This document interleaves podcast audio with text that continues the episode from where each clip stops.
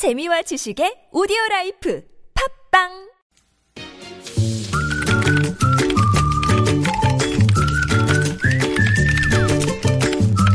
네, 무적의 댓글을 전해주시는 이숙현 시사 칼럼니스트 나오셨습니다. 어서 오세요. 네, 안녕하세요. 자, 첫 소식은요. 네, 근로자들의 월급이 가장 많은 업종을 알아봤더니 금융 보험으로 나타났고요. 예. 음, 반면에 가장 낮은 업종은 숙박과 음식점인 것으로 조사가 네네, 됐습니다. 네, 예, 고용노동부가 올해 5월에 상용 근로자 5인 이상 사업체 근로자 1인당 월 평균 임금 총액을 알아봤더니 313만 3천 원으로 조사됐다고 오늘 밝힌 3, 음. 313만 원이라고요? 예. 평균이 그렇다는 건데 이 평균이라는 게 항상 함정이 있죠. 별로 체감이 안 되는데요. 전혀 안 됩니다. 네. 네. 그래서 어쨌든 금융이나 보험업은 가장 많이 받아서 임금 총액으로 봤더니 월 평균 536만 원이 넘었고요. 어이고, 예. 예. 숙박이나 음식점업은 185만 8천 원으로 조사됐다고 합니다. 네. 댓글이 많이 달렸을 것 같은데요. 네. 도대체 어느 나라 월급이냐 이런 그렇죠? 예. 반응들 예. 지금 방금 말씀하신 것처럼 네.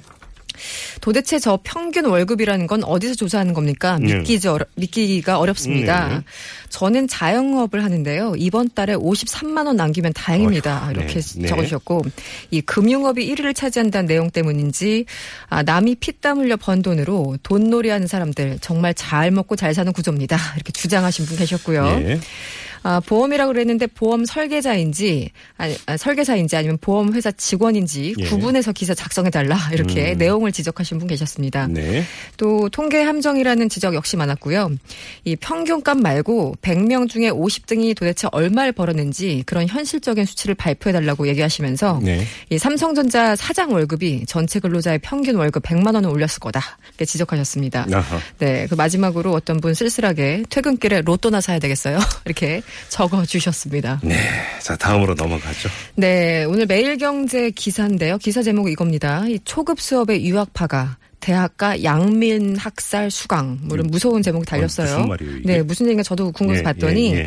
이제 요즘 학점 경쟁이 대학가에서 굉장히 치열하지 않습니까? 네 네 네. 그랬더니 자기 실력에 한참 못 미치는 수준의 외국어 교양 수업을 이미 그 언어를 이제 그 원어민 수준의 사람들이 들어가서 듣는다는 거죠. 아. 예, 그러니까 원어민 수준인데 초급 영어반 이런 데 들어가는 거죠. 그러면 당연히 학점을 싹쓸이 할 수밖에 없는 거고요. 점수 올리려고. 그렇죠, 그렇죠. 예. 그러니까 이제 학생들 사이에선 정말 무서운 표현이지만 양밀 학- 학살이다 이런 표현까지 쓰고 있다고 하는데 아휴.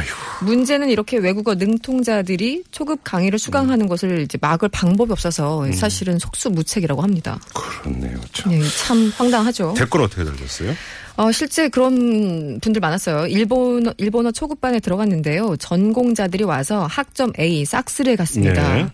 아, 저런 불합리한 점들 때문에 일부 학생들은 마음에도 없는 러시아어, 아랍어, 심지어 동남아시아 쪽 언어까지 듣습니다. 음. 어떤 분은 또 어학뿐만 아니라 컴퓨터와 같은 다른 전공도 마찬가지입니다. 이렇게 예. 지적해 주셨고요. 예. 아, 지식을 쌓으려고 대학 가는 게 아니라 스펙 쌓으려고 대학 다니는 것, 어, 이제는 일상, 일상화된 것 같습니다. 그러게요. 네, 어떤 분들은 또 재외 국민 특별 전형을 없애야 된다고 주장하시면서 이 실력이 안 된 아이들도 그저 외국에 살았다는 이유만으로 국내 우수 학생보다 더 많은 기회를 갖는 것은 명백한 차별이다. 이렇게 지적해 주신 분들이 예. 계셨습니다.